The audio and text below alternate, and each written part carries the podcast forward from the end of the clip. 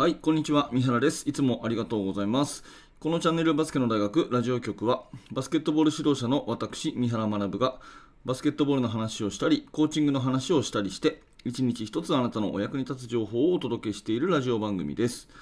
えー2022年6月の26日日曜日になりました、えーいつもありがとうございます。日曜日にもかかわらずね、えー聞いていただいて本当に感謝しております。えーと、今日はですね、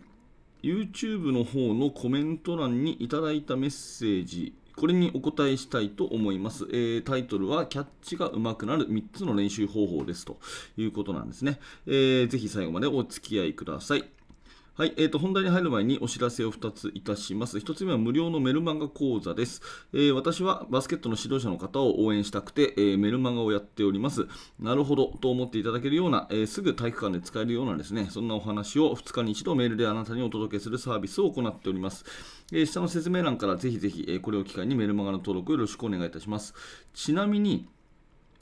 えっと、その YouTube のコメント欄の方でですね、え何日か前に、1週間ぐらい前にですね、メルマガ登録できず、理由も分からず残念 っていうようなコメントいただいたんですが、多分メールアドレスが間違っていらっしゃるか、迷惑メールに入っているかのどっちかだと思うので、えーご確認ください。はい、えー迷惑メールの方をちょっと見ていただくと、えー私からの返信が入っているかと思います。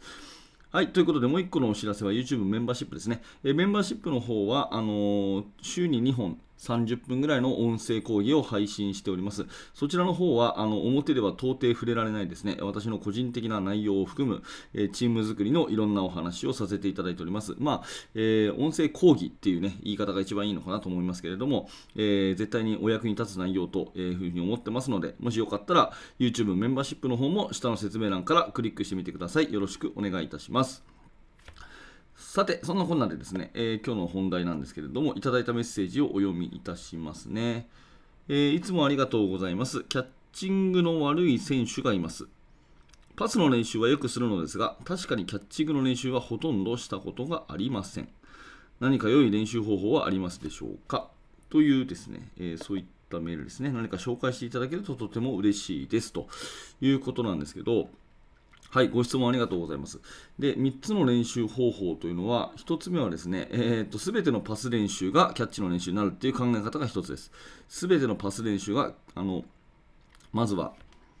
キャッチの練習になるっていう考え方でやるのが1つ。ねえーで2つ目はですね、えーキャッチの手を、えー上下にする。キャッチの手を上下にする。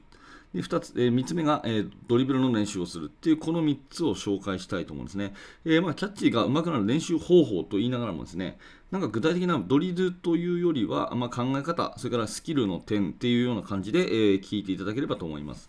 まず、このご質問者さんが、うんパスの練習はよくするのですが、確かにキャッチングの練習はほとんどしたことがありませんとおっしゃっているんですけど、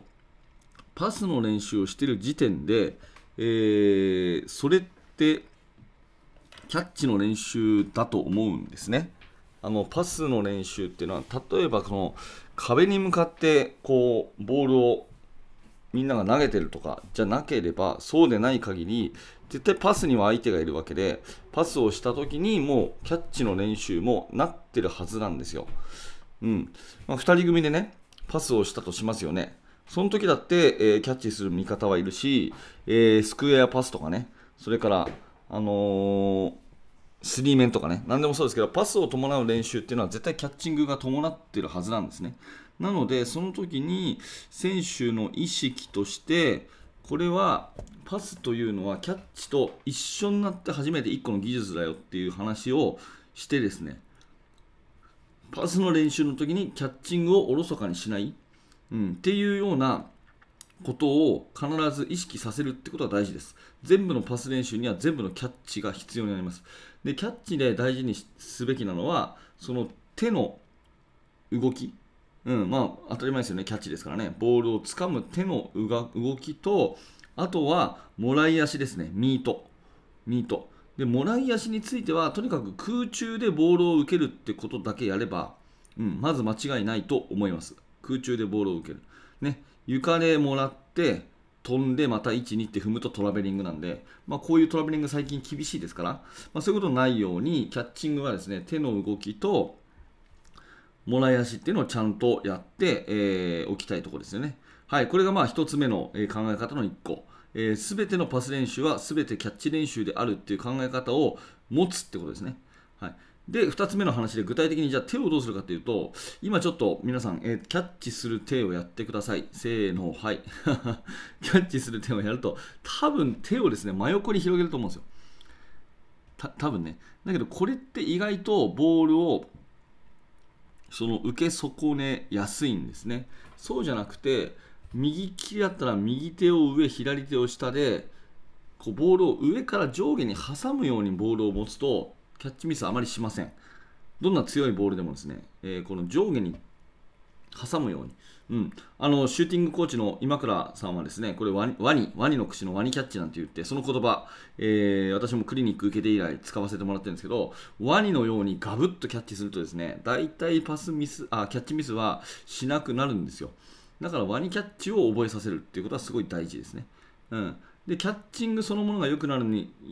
だけじゃなくて、ワニでキャッチすると、そのままトリプルセットの姿勢取れますんで、えー、ぜひですね、そのキャッチングのやり方は、あの教えてあげて習慣にしたいなというふうに思います。うん、これがまあ2つ目ですね。で、3つ目、最後はドリブルをするってことなんですけど、ドリブルをすれば、ボールをその手に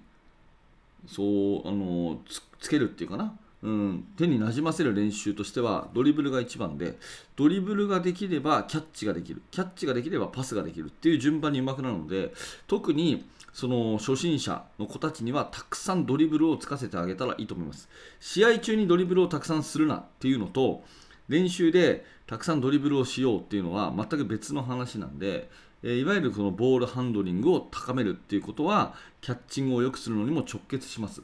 でドリブルの練習する時の、えー、ポイントとしてはあの右利きだったら左利きあ左手をたくさん練習するってことですね。右利きだったら左手をたくさん練習する、うん、あの単純に倍練習したらいいと思います。右手の倍左手をやる。それからボールを見ないでドリブルする。うんだから逆の手をたくさんやってボールを見ないでドリブルするってことをやれば、まあ、まず間違いなく上手くなると思います。なのでその辺でドリブルをたくさんやってですね,、うんねボールを見ないでそしてウィークハンド左手の方をたくさん使ってドリブルをするってことを毎日毎日やっていけばドリブルができればキャッチングのそのボールの感覚っていうんですかね、えー、手にボールが馴染む感覚っていうのは絶対得られるので、えー、そういうものを身につけながら